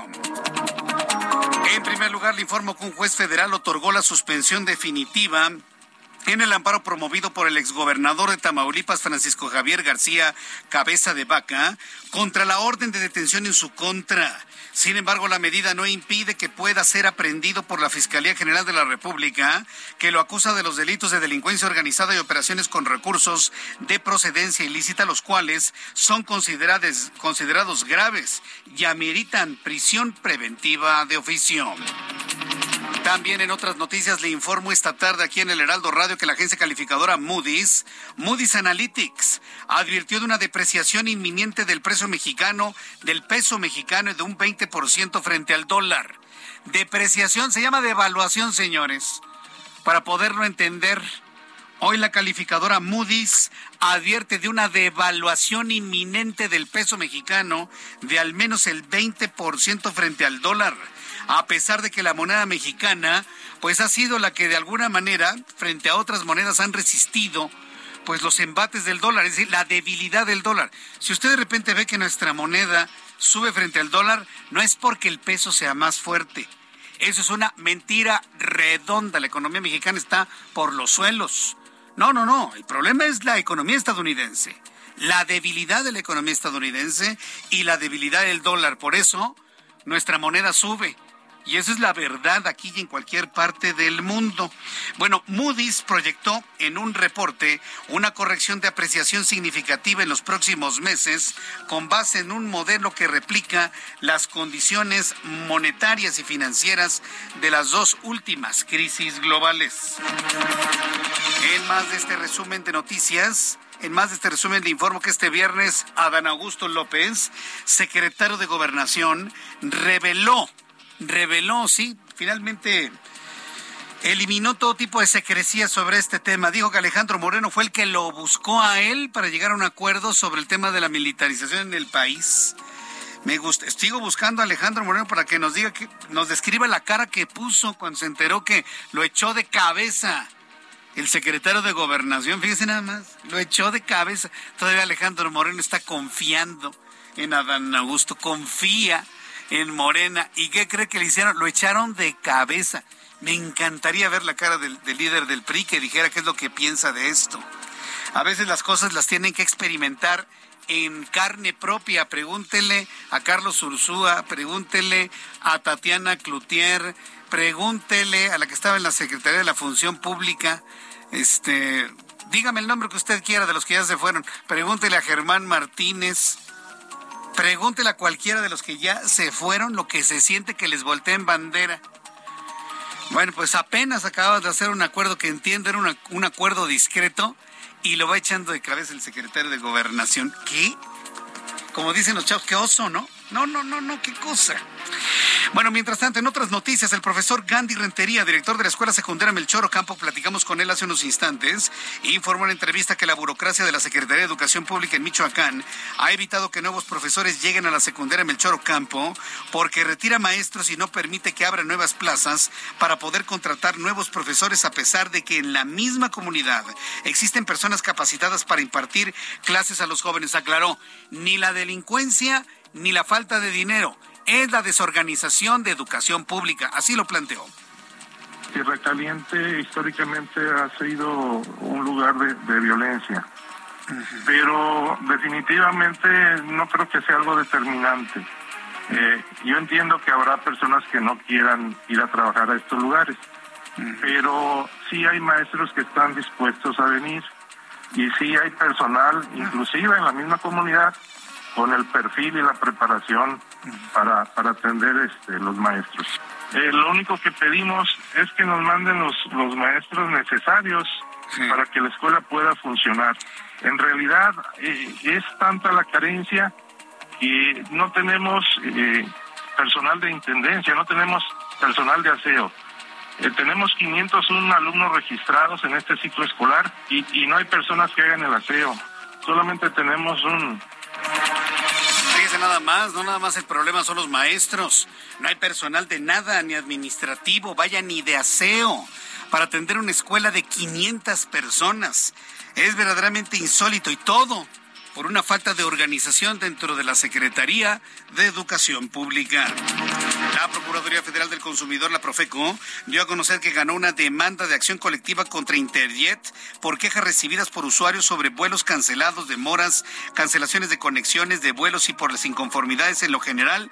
La aerolínea deberá 144, la, la aerolínea va a deber 144 millones 20 mil 781 pesos a 7 mil 317 consumidores. Y le informo que tras las acusaciones de la doctora de la, esposa del presidente mexicano la firma Ralph Lauren por plagio a los diseños de zarapes elaborados en México, la firma de moda se disculpó asegurando que desde inicios del año se emitió la orden de retirar esos productos con aparentes diseños mexicanos, por lo que investigará el motivo por el que esta prenda se exhibe en una tienda departamental. Sube a, número, sube a 19 el número de alumnos intoxicados en Hidalgo. Ahora Hidalgo Se elevó a 19 el número de estudiantes del Colegio de Bachilleres del Estado de Hidalgo, plantel Mecatlán, del municipio de Yagualica, que fueron ingresados a hospitales de la región Huasteca al presentar síntomas de intoxicación. De acuerdo a información de fuentes oficiales, los estudiantes fueron internados en diversos hospitales de la región. Son 18 de sexo femenino, uno masculino. De la misma manera se tuvo conocimiento que como, probable causa de la intoxicación se investiga el consumo de alimentos que se venden a las afueras de la institución educativa. Estamos aquí ante una intoxicación alimentaria posiblemente, tal vez no de drogas, pero eso ya lo determinará la propia Fiscalía Local. Durante la supervisión de los programas para el bienestar que realizó el presidente mexicano en Chilapa de Álvarez Guerrero, estudiantes de enfermería y obstetricia de la Universidad para el Bienestar Benito Juárez de Tixla le solicitaron que les construyan una sede en su localidad. Señalaron que no tienen sede desde hace tres años ni un respaldo jurídico porque la SEP no ha certificado a quienes ya terminaron sus estudios y no tienen cédula profesional. Otro ejemplo más, ¿eh? De las omisiones, pero sobre todo de la, de la desorganización que tiene la Secretaría de Educación Pública. Mientras tanto, la defensa del narcotraficante Joaquín Guzmán lo era sentenciado a cadena perpetua en Estados Unidos, interpuso una nueva moción en la que pide al juez Brian Coogan desestimar el dictamen y ordenar su liberación, que ordene un nuevo juicio o en su defecto que programe una audiencia probatoria. El comité del Congreso de los Estados Unidos que investiga el ataque del 6 de enero de 2021 al Capitolio convocó de manera formal al expresidente Donald Trump a testificar a mediados de noviembre próximo. El, el, citatorio se da luego de que el panel especializado votó de manera unánime por ordenar a Trump comparecer ante los investigadores. ¿Se va dando cuenta de lo que están haciendo allá en Estados Unidos? Están acercando el juicio de Donald Trump al próximo proceso electoral, con el objetivo de que el juicio en contra de Donald Trump impida a Trump ir a la candidatura del Partido Republicano a la presidencia de los Estados Unidos para que vea que en todos lados se cuecen habas. La Organización Mundial de la Salud alertó que durante la década de 2021 a 2030, 50 millones de personas desarrollarán problemas de salud relacionados con el sedentarismo, tales como cardiopatías, obesidad, diabetes, entre otras. Además, estas enfermedades van a generar un costo anual de 27 mil millones de dólares, es decir, alrededor de 540 mil millones de pesos. Estas son las noticias en resumen. invito para que siga nosotros. Le saluda Jesús Martín Mendoza.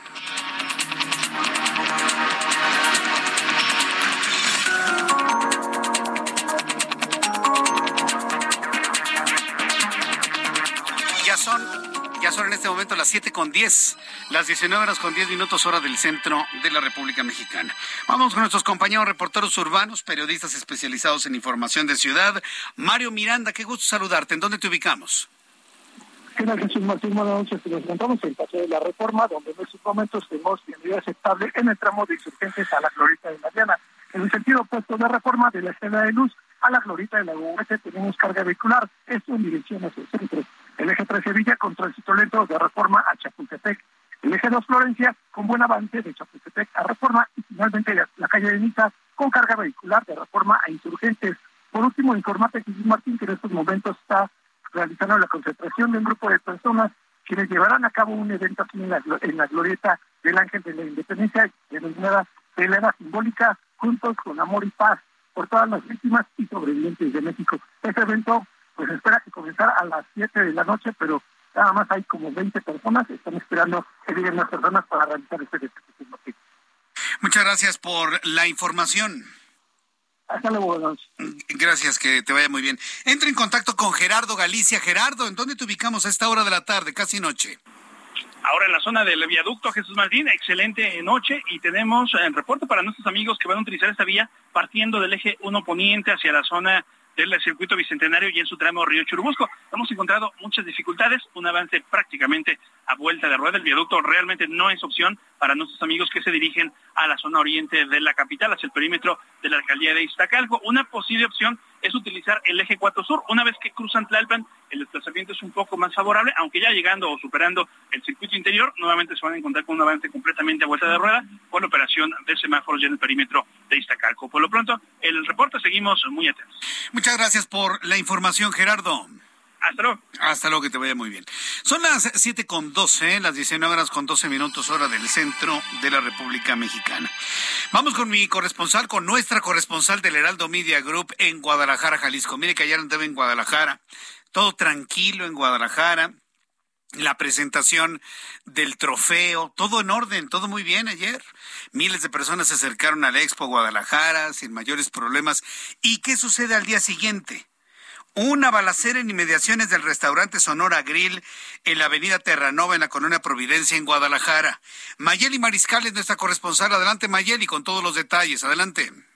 Hola, ¿qué tal? Muy buenas tardes. Eh, pues en estos momentos ya el gobernador de Jalisco eh, publicó a través de sus redes sociales eh, sobre esta agresión directa, señala en el restaurante que se ubica en la zona de Providencia, en la cual pues ya está siendo resguardada por oficiales de los tres niveles de gobierno, tanto la Guardia Nacional, también de la comisaría de este municipio, así como del Estado.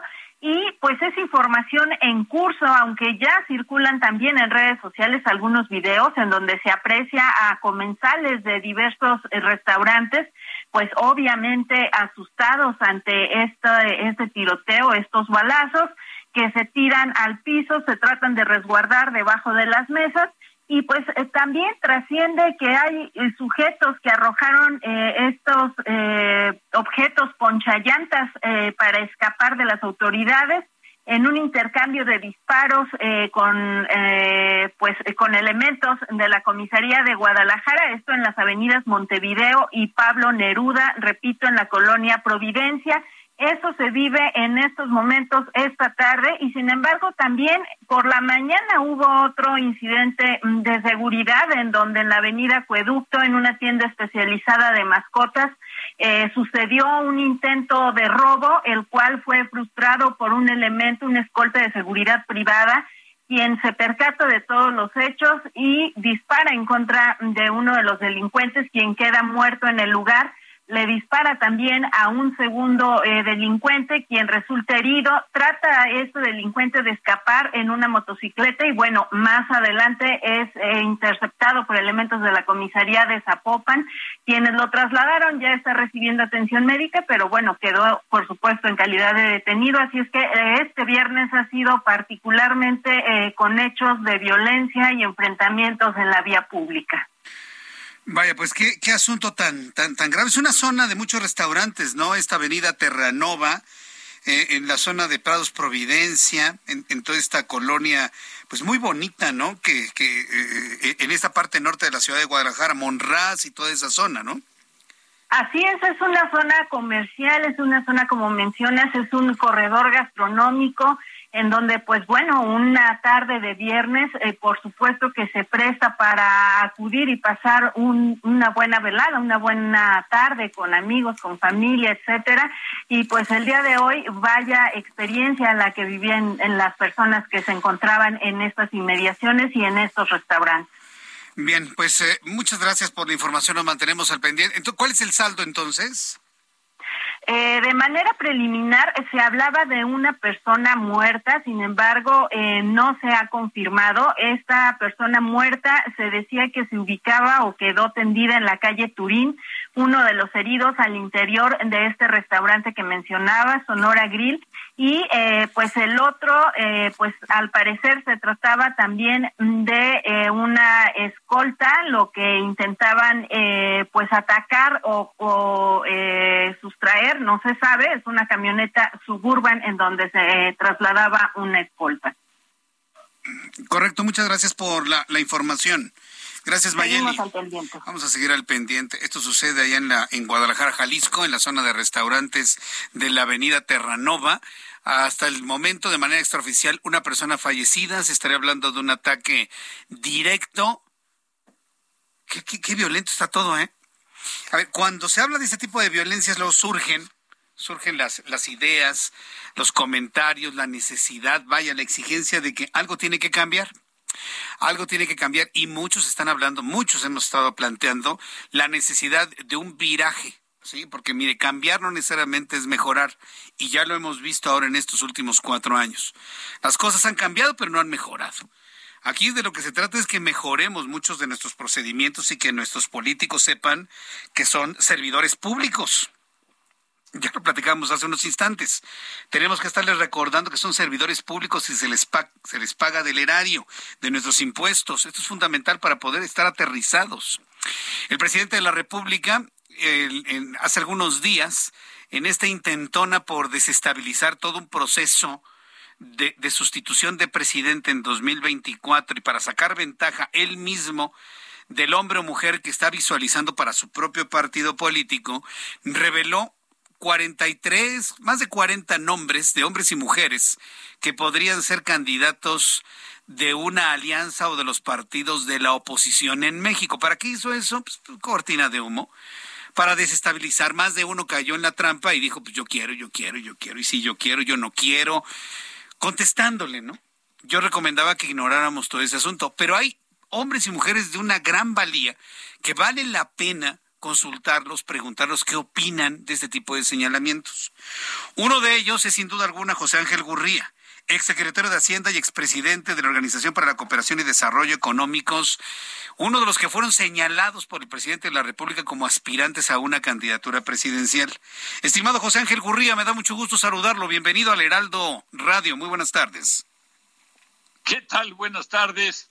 Eh, y bueno, pues eh, eh, eh, ¿qué te puedo decir? A mí me, me sorprendió mucho cuando eh, leí la nota y quiero decir que somos un país de 130 millones de habitantes y cuando te ponen una lista de 42 personas que el presidente cree que pueden ser pues líderes de este país, yo la verdad es que me sentí muy honrado. Ahora, le, le, agradezco mucho al presidente que haya pensado en mí. ¿eh? Sí, sin embargo, digo, yo, estoy, yo estoy de acuerdo en que se han pensado en los mejores los mejores perfiles para esa posición, pero que los mencione el propio presidente de la República cuando él mismo ha torpedeado la alianza Va por México, cuando él mismo ha dividido a la sociedad entre buenos y malos, ricos y pobres, feos y bonitos, y fifís y chairos. Eh, eh, ¿No es esto una trampa, José Ángel Gurría? ¿Cómo sacar ventaja de lo que tiene un, un, aroma a trampa? Eh, mira, eh, no, no conozco la motivación del presidente. Sí me sorprendió que fuera el presidente quien eh, pues lo sacara ahí en la, en la conferencia de prensa de las mañanas. sin embargo, te puedo decir que habrá alianza, habrá coalición, todas las personas que hablaron hasta ahora del, del PAN, todas las personas que hablaron eh, del PRI recientemente y, las personas que han expresado su intención de otros partidos, todos han hablado de alianza o coalición. Así es que independientemente de lo que pues pueda opinar alguna persona eh, o algún grupo, algún partido, eh, yo eh, lo que siento es que el tema de la coalición ya lo que está en discusión es cómo, cómo se va a armar, cómo se van a dar las, las diferentes modalidades, porque yo recomendé recientemente que no fuera solo una alianza electoral, sino que fuera una verdadera coalición para gobernar. Es decir, que los partidos tenían que ponerse de acuerdo no solo sobre cómo hacer las listas, sino además eh, eh, sobre qué, cuáles serían las principales iniciativas electorales y cuáles serían los principales actos de gobierno, es decir, una coalición para gobernar como la que es tan común en eh, países europeos, por ejemplo, y que pues no estamos muy acostumbrados en México a este tipo de coaliciones, ¿no? Sí, e-, ese es el punto, José Ángel Gurría. ¿Cómo, cómo se visualizaría la mejor opción de coalición. He platicado con varios aspirantes y eh, eh, promotores de esta, de esta coalición, donde se habla que deben ser todos los partidos de la oposición, más todas las organizaciones civiles apoyando el perfil de un hombre o de una mujer. Pero para que esto funcione necesitamos a todos los partidos. ¿Qué vamos a hacer con el PRI? Y máxime ahora que el secretario de Gobernación, Adán Augusto López, pues lo echó de cabeza Alejandro Moreno diciendo que él fue el que buscó a Morena para poner en la mesa una opción de permanencia del ejército en las calles. Ante un PRI con una dirigencia así, ¿dónde, ¿por dónde puede ir una coalición que verdaderamente gane, que verdaderamente triunfe en 2024? Quiero decirte que yo estuve eh, el lunes eh, pasado y y después estuve pendiente de lo que pasó el martes pasado. Escuché a todos los participantes, yo mismo participé hacia el final del día. Después todos los participantes de el martes, en el caso de la invitación que me hicieron los, eh, los, eh, la dirigencia del PRI. Y eh, yo ahí mencioné que pues eh, me gustaría que me invitaran también eh, los del MC, los del PAN, los del PRD, em, eh, con objeto de poder hacer una agenda común. Y hablando de agendas comunes, pues mencioné el tema de ir más allá de una alianza electoral, como te mencioné hace un momento. Mencioné los detalles, inclusive eh, mira, es una coalición la que eh, ganó en Italia, es una coalición la que ganó en Suecia, es una coalición la que gobierna eh, en España. entonces, estamos hablando de que en las democracias modernas hay coaliciones porque se está fragmentando, se ha fragmentado mucho es decir, la opinión política eh, han surgido eh, eh, partidos que no existían hace muy pocos años, velo de España, velo de Francia, por ejemplo, en donde los principales partidos ya dejaron de ser la referencia y ahora hay partidos que no existían hace muy pocos años que son los que están pues acumulando el mayor número de curules, el mayor número de votos, etcétera. Entonces, eh, estamos hablando de que el tema de ir en coalición eh, no es una opción, eh, es la única forma, la, la, única manera hoy, no solo de tener alguna ventaja y alguna posibilidad de prevalecer en las elecciones, sino también de tener una democracia moderna, de tener una democracia de hoy, de, del 2022. Es decir, estamos hablando de, también de que en, en, un proceso así, eh, como hay discusiones de mucho detalle sobre el proyecto y sobre el programa, no hay sorpresas. Sí, José Ángel Gurría, voy a los anuncios y regreso enseguida. Escucha las noticias de la tarde con Jesús Martín Mendoza. Regresamos. Heraldo Radio, con la H que sí suena y ahora también se escucha.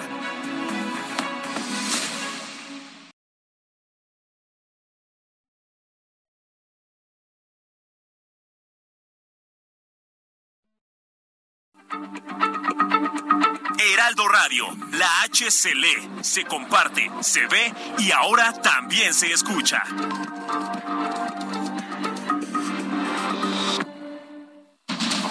Continúa Heraldo Noticias de la tarde con Jesús Martín Mendoza.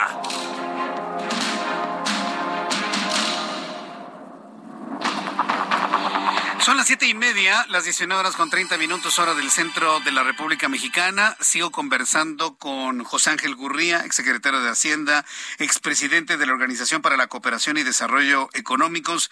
Estimado José Ángel Gurría, pues entonces la alianza es la única alternativa que tenemos hacia adelante para poder vencer pues a un partido que tiene en estos momentos pues todo el apoyo desde el gobierno, ¿no es así? Habrá alianza, eh, pero yo, eh, eh, como te decía, creo que la alianza tiene que transformarse en una verdadera coalición, no solo para el tema electoral, sino también eh, para el gobierno. E, eso sin perder la identidad y la naturaleza de, cada uno de los eh, miembros, cada uno de los integrantes de la alianza. PRD, PRI estarán en la alianza y espero, espero que también eh, MC eh, y que se integre y por lo tanto eh, forme parte de, de este grupo. Sí, eso es importante. Yo creo que hay que hacer un enorme cabildeo con Dante, ¿no? Porque pues Dante no quiere, él cree que solito con uno de sus personajes pueden alcanzar la presidencia de la República. Dicho sea de paso, hombres que también se encuentran dentro de esa lista de los 42. ¿Cómo convencer a Dante Delgado de incluir a su partido dentro de una gran alianza, José Ángel Gurría? Mira, este, pues eso eh, yo creo que tendrán eh, que ser sobre todo eh, los presidentes de los demás partidos que, que platiquen con MC y que los convenzan eh, yo lo que te diría es que eh, eh, hoy la expectativa de que haya una alianza es generalizada. No hay ninguna duda. no existe hoy ninguno de los líderes de los partidos políticos que pues que, tenga reservas al respecto. La forma de hacerlo y la, el proceso a través del cual van a eh, llevar a cabo las, las listas, ¿no? decir, y también en particular el tema de el presidente eh, de la República, del candidato a presidente de la República por parte de la alianza misma del, de la coalición, pues es algo que eh, se tiene que acordar, será parte de las conversaciones pero también, eh, como te dije antes, lo tendría que ser eh, lo la agenda legislativa y los principales actos de gobierno. se tarda uno más, exige humildad, exige mucha sabiduría, pero finalmente tiene la ventaja de que se eliminan las sorpresas, se eliminan las pausas, se eliminan los rompimientos, se eliminan las fracturas eh, y eh, camina eh, la coalición hacia un gobierno más estable, de mayor calidad. Bien, pues yo quiero agradecerle mucho José Ángel Gurría estos comentarios, estas reflexiones en torno a lo que se convirtió en noticia durante los últimos días. Agradezco infinitamente este tiempo y seguiremos en comunicación una oportunidad futura y una voz más que se une a salvar esta alianza va por México rumbo a 2024. Gracias, José Ángel Gurría, un fuerte abrazo. Un abrazo muy cariñoso a ti, pero también eh, a todo el auditorio un saludo muy respetuoso. Hasta luego. Hasta pronto, gracias. Es José Ángel Gurría, aquí en el Heraldo Radio, son las siete con treinta y cuatro. Muy buenas tardes, amigos del Heraldo Radio. Les platico que ser Club Premier es acumular puntos Premier en cada vuelo con Aeroméxico, para después usarlos en más vuelos, equipaje adicional, ascensos de cabina y más. Recuerda que todos tus vuelos con Aeroméxico te dan puntos Premier. Acumúlalos ingresando tu número de cuenta al reservar tu vuelo o durante tu check-in. Si ya volaste y olvidaste acumular tu vuelo, tranquilo, tienes hasta seis meses para hacerlo. ¿Te estás preguntando qué puedo hacer con los puntos que acumulo? Puedes cambiarlos por más boletos de avión, artículos de la tienda en línea Club Premier, estancias de hotel, experiencias Premier y mucho más. Ingresa a clubpremier.com y descubre las más de 90 empresas afiliadas. Encuentra lo mejor en cada experiencia. Si aún no eres socio, inscríbete sin costo ahora. Regresamos con Jesús Martín Mendoza a seguir escuchando las noticias. El amor inspira nuestras acciones por México. Reforestando la tierra, reciclando, cuidando el agua, impulsando a las mujeres y generando bienestar en las comunidades. Juntos somos Coca-Cola y contigo el amor multiplica.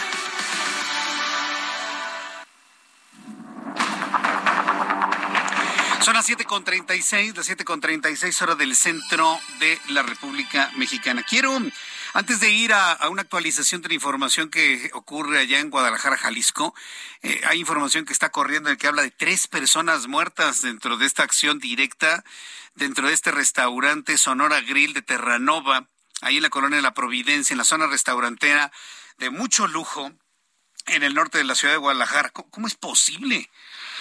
Le comentaba precisamente a nuestros amigos que ayer estuvimos en Guadalajara en el marco del Trophy Tour y, todo, muy tranquilo. ¿eh? Es más, yo estaba hasta comentando con mis amigos de, de industria mexicana, Coca-Cola, con quienes viajamos, que se respiraba tranquilo Guadalajara después de todo lo que había sucedido. Coincidieron conmigo, miles de personas se acercaron a la Expo Guadalajara. Todo muy bien ayer y 24 horas después, balacera. ¿Y de qué magnitud está el propio gobernador reaccionando ante el hecho? Verdaderamente insólito ¿eh? y preocupante, sin duda alguna, lo que ocurre. Bueno, mientras tengo comunicación con Mayeri Mariscal, quiero hacer una muy cordial invitación. Fíjese que nuestros amigos de Riskmatics, nuestros amigos de Riskmatics, lo están invitando a usted a inscribirse a la tercera edición de la gran carrera, ya muy tradicional, con tres ediciones ya es tradicional, ¿eh? Financial Running 2022. A ver, atención, corredores, todos los deportistas, todos los que les gusta participar en carreras, el próximo domingo 30, el próximo domingo 30 de octubre, ¿sí? Ya dentro de una semana, es decir, de pasado mañana en ocho, todavía hay tiempo para inscribirse. Eh, le invito para que participe en la carrera financiera o la carrera del mundo financiero que organiza Riskmatics. Van a ser dos carreras, una de 12 kilómetros y otra de 6 kilómetros. Habrá evidentemente premios en efectivo. Pero lo interesante para los corredores es que se realiza el, todo el circuito, es en el, eh, en el circuito financiero de Santa Fe. Así como sucedió el año pasado que tuvimos la oportunidad de participar, bueno, pues en esta ocasión todo el circuito financiero va a ser cerrado en 6 y 12 kilómetros para que usted participe en esta extraordinaria carrera corriendo por el centro financiero de Santa Fe con los mejores corredores de nuestro país, con representantes de la bolsa, de entidades financieras, todos juntos en una gran fiesta deportiva, corrieron todos juntos. ¿Quiere correr usted con las grandes figuras del mundo financiero? Bueno, pues nuestros amigos de, de Riskmatics le invitan a que participe en el Financial Running 2022. Próximo domingo 30 de octubre, Circuito Financiero de Santa Fe. La salida va a ser en el Parque de la Mexicana. Yo le invito para que entre a www.financialrunning.com, www.financialrunning, así como se escucha financialrunning con doble n.com y ahí están precisamente todos los datos de inscripción. Ahí está la convocatoria, ahí se puede usted inscribir y bueno, ir a pasar a recoger su paquete a la Bolsa Mexicana de Valores el sábado anterior de la carrera. Bueno, es padrísimo. Es padrísima esta carrera. Así que, amigos corredores, amigos deportistas que corran entre 6 y 12 kilómetros, no se lo pierdan. Financial Running, próximo domingo 30 de octubre, Circuito Financiero de Santa Fe. Corra con todos los representantes del mundo financiero de nuestro país. Son las 7.39, hora del centro de la República Mexicana. Vamos con Ángel. Vamos a entrar en comunicación en estos momentos y agradezco mucho que me tomen la comunicación. Enrique Zúñiga, él es escritor, él es criminólogo y, lo hemos invitado a propósito de su más reciente publicación que se intitula La pelea por los infiernos. Este texto es una investigación del propio Enrique Zúñiga sobre las cárceles, sobre las torturas que hay dentro de estos centros penitenciarios, eh, una revisión a lo que se, se, conoce y se sabe de los cuartos de ahogamiento, el peso específico que las prisiones tienen en el sistema criminal mexicano y pues nos pone en la mesa, ¿no? Lo que algunos llaman es una verdadera guerra oculta y el botín inmenso que se disputa en cada uno de estos lugares. El verdadero infierno, la pelea por los infiernos. Enrique Zúñiga, gusto en saludarlo y gracias por tomar esta comunicación. Bienvenido. Muchas gracias, Jesús. ¿Cuánto tiempo de hacer esta investigación para conocer pues el verdadero horror, el verdadero infierno de las cárceles mexicanas, Enrique? Esta investigación yo la empecé hace 12 años. Eh, vi tiene que ver con visitas que, se, que hice durante ese tiempo eh, a, las prisiones, primero trabajando como eh, autoridad en, un centro, en los centros penitenciarios y posteriormente como visitador penitenciario entrar a estos lugares y bueno, en la pandemia me dio oportunidad de terminar el texto. Eh, es 12 años entonces, pero digamos, ¿fueron varias entregas de reportajes o fueron 12 años de una investigación pensadas para, para, para un texto como este? Fueron 12 años de, trabajo, ¿no? De ir eh, haciendo revisiones, de estar en el campo, de llevar a cabo, pues, eh, por, información eh, de, criminólogo, llevar, pues, notas de campo, ¿no? Este, hacer una especie de, de diario y en ese, en ese lapso, pues, ir pensando, estructurando el texto y hasta que pues pude eh, juntarlo y pude llevarlo a cabo, ¿no? correcto. Y ahora, eh, en estas investigaciones, ¿hubo eh, investigación desde fuera o hubo la oportunidad de Enrique Zúñiga de adentrarse dentro de estos centros penitenciarios y experimentar o ver algo con los propios ojos? La experiencia es campo, campo y obviamente que trabajo de, de gabinete, ¿no? la idea era mostrar un poco de esa realidad la realidad que ocurre en los centros penitenciarios, una realidad que cambia eh, cuando viene la llamada o mal llamada guerra contra el narco y es en ese momento pues que la, se empieza a realizar una revisión de lo que ha pasado en las cárceles y encuentro pues que no hay nada o no hay biografía, bibliografía eh, que hable de la realidad de las prisiones a partir de ese momento. Entonces, bueno, es que yo empiezo a tomar o, a darle más seriedad a este tipo de, de textos a partir del año 2000, 2013 que empezó a entrar de manera continua a las cárceles del país y bueno, desde ahí empiezo a, pensarlo, ¿no? Cómo voy a elaborarlo y empiezo a, escribir pues muchas de las historias que, que, me contaban, que, que, me platicaban y otras tantas, empezar a investigar algunos datos que te daban eh, de manera aislada, pero que traían un trasfondo, ¿no? Que podías encontrar más ahí. Vaya, eh, todo lo que se describe en este lugar busca algún efecto eh, político, legislativo para, pues no voy a decir que mejorar, pero sí disminuir las realidades que los convierten en verdaderos infiernos a estos centros. Sí, la realidad es que así es, ¿no? El, libro eh, lo primero que hace es sostener precisamente una denuncia sobre estos lugares, ¿no? Y mostrarlos pues como son lugares de horror y, hablar sobre pues los administradores de los mismos, los grupos de poder, tanto legales como ilegales que se constituyen ahí, las mafias, y bueno, que han llevado hasta puntos extremos eh, vivencias en esos lugares, pues y, de igual forma eh, desarticular pues esos discursos que le dan sustento, esos discursos ideológicos que dan soporte a, la ficción que es la prisión, los criminales, eh, los prisioneros y también dentro de ello el, crimen organizado. Y pues es una apuesta también por ver y, por repensar qué se puede hacer con estos lugares que desde mi perspectiva son lugares que eh, difícilmente se podrían, eh, eh, ya no hay vuelta de hoja en ellos, ¿no? Llega un punto de no retorno, no regreso, entonces pues creo que es medio complicado llevar procesos para que vuelvan o que sean lo que se pretende que pueden llegar a ser es muy complicado. Sería más fácil pensar otras formas de, sanción. Bien, pues eh, vamos a estar, eh, pues de alguna manera muy interesados en, leer el libro. Eh, ¿Qué editorial es el libro? Grijalvo.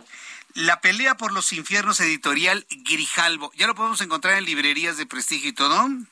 Sí, en, en todas las librerías se encuentra y también bueno, puede pedir por por por vía digital, ¿no? vía Amazon, etcétera. Ajá, correcto. Bueno, pues Enrique Zúñiga, pues muchas gracias por, por este tiempo. Mucho éxito con la distribución y difusión de este libro que bueno, de alguna manera estoy seguro va a ser importantísimo para pues el que quiera verdaderamente visualizar una mejoría en estos lugares, pues finalmente lo haga. Y agradezco infinitamente estos minutos de comunicación con el auditorio. Gracias, Enrique.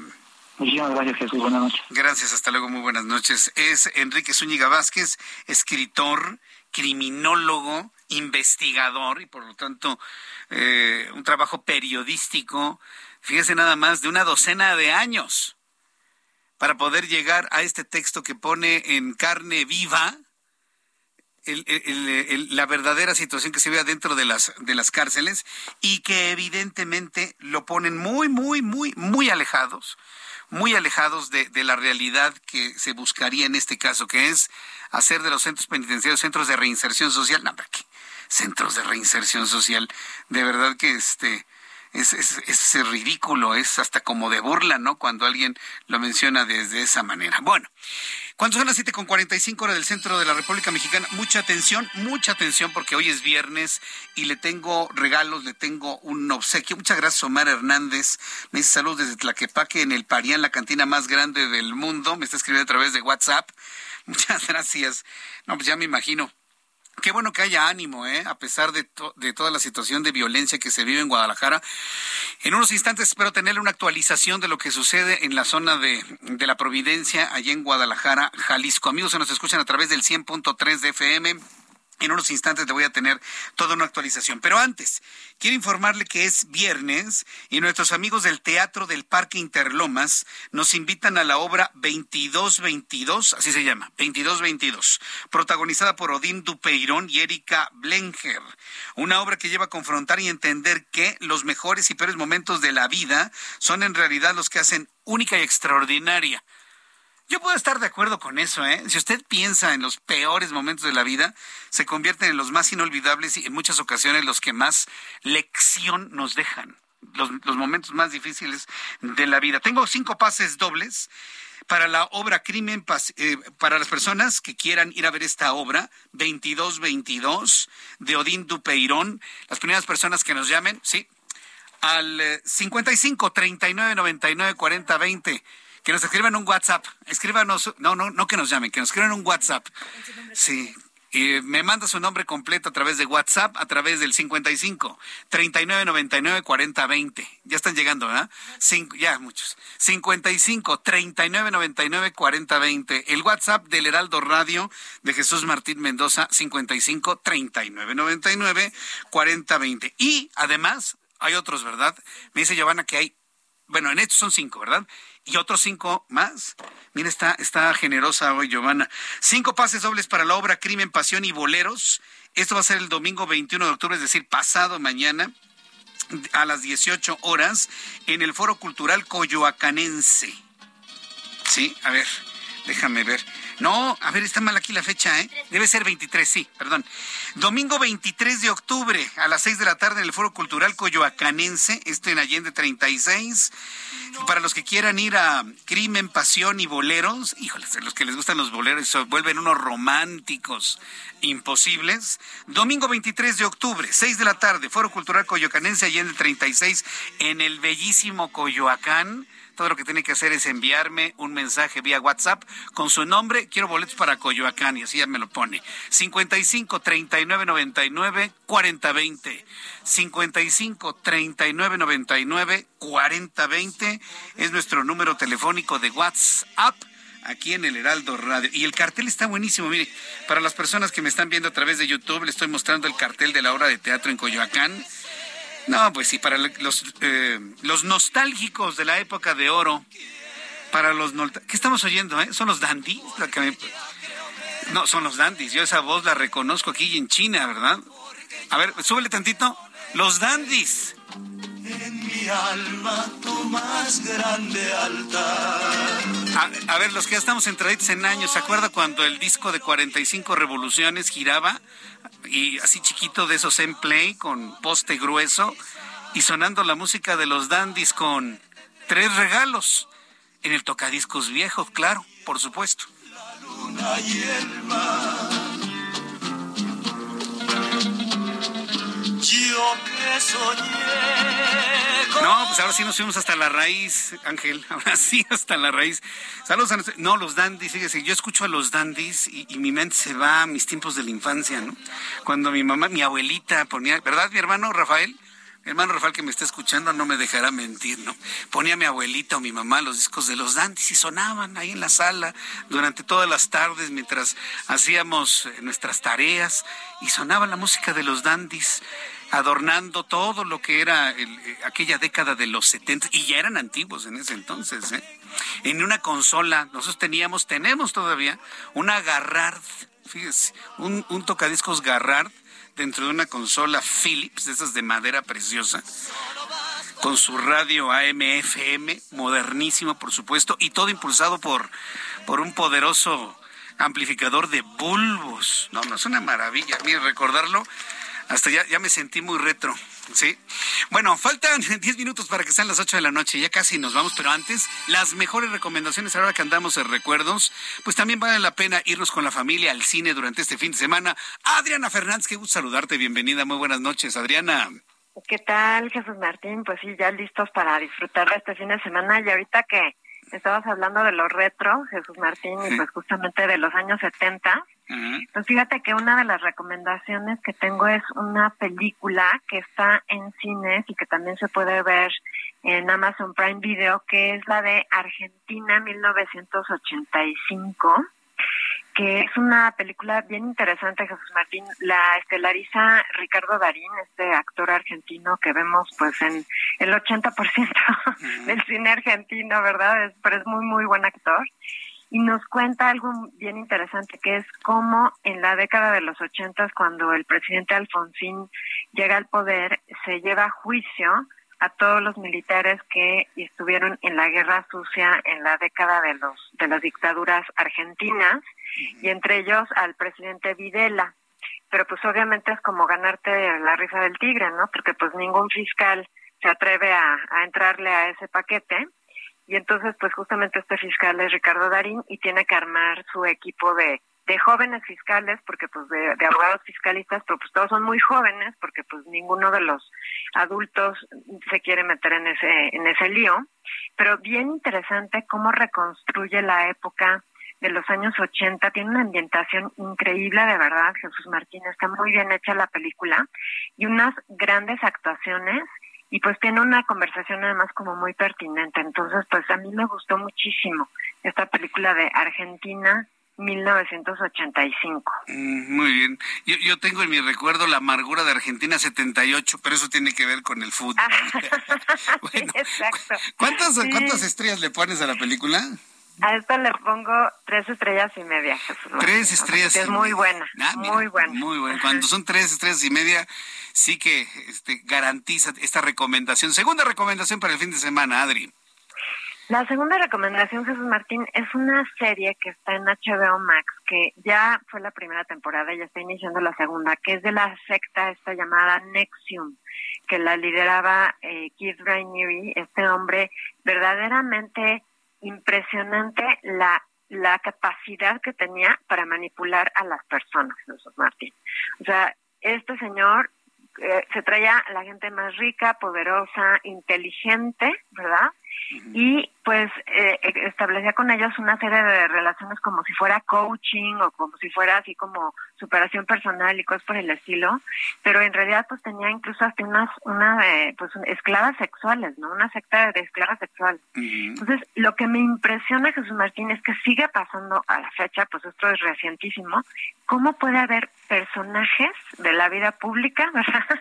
o de la vida privada que pueden manipular y verdaderamente lavarle el cerebro a las personas. O sea, es impresionante sí. esta esta miniserie documental que está tiene muchísimo archivo documental, o sea, todo es lo que este señor grababa porque además era un narcisista consumado, entonces todo lo que él decía, todo se tenía que transmitir sí. y grabar. Impresionante, bueno, tres estrellas y media también para Muy esta bien. serie que se llama The Vow, que está en HBO Max. The Vow, lo, lo, vamos a ver en HBO. Adri, muchas gracias. Danos por favor tu cuenta de Twitter para que el público te siga y te escriba, por favor. Claro que sí, es arroba Adriana99, arroba Adriana99, aquí me pueden escribir muy o bien. hacer preguntas. Muchas gracias por las recomendaciones, Adri, que tengas muy buen fin de semana. Igualmente, Jesús Martín, un cinematográfico fin de semana. Muchas gracias. Adriana Fernández, nuestra especialista en cine y además coordinadora de la Maestría en Desarrollo y Gestión de la Industria del Entretenimiento de la Universidad Anáhuac. Hasta mañana a las nueve de la mañana. Esto fue Heraldo Noticias de la tarde con Jesús Martín Mendoza.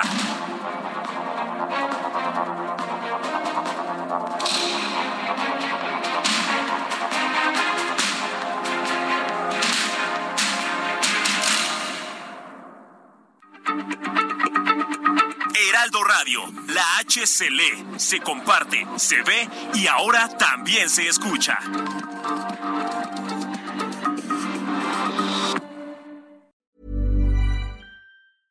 Selling a little or a lot?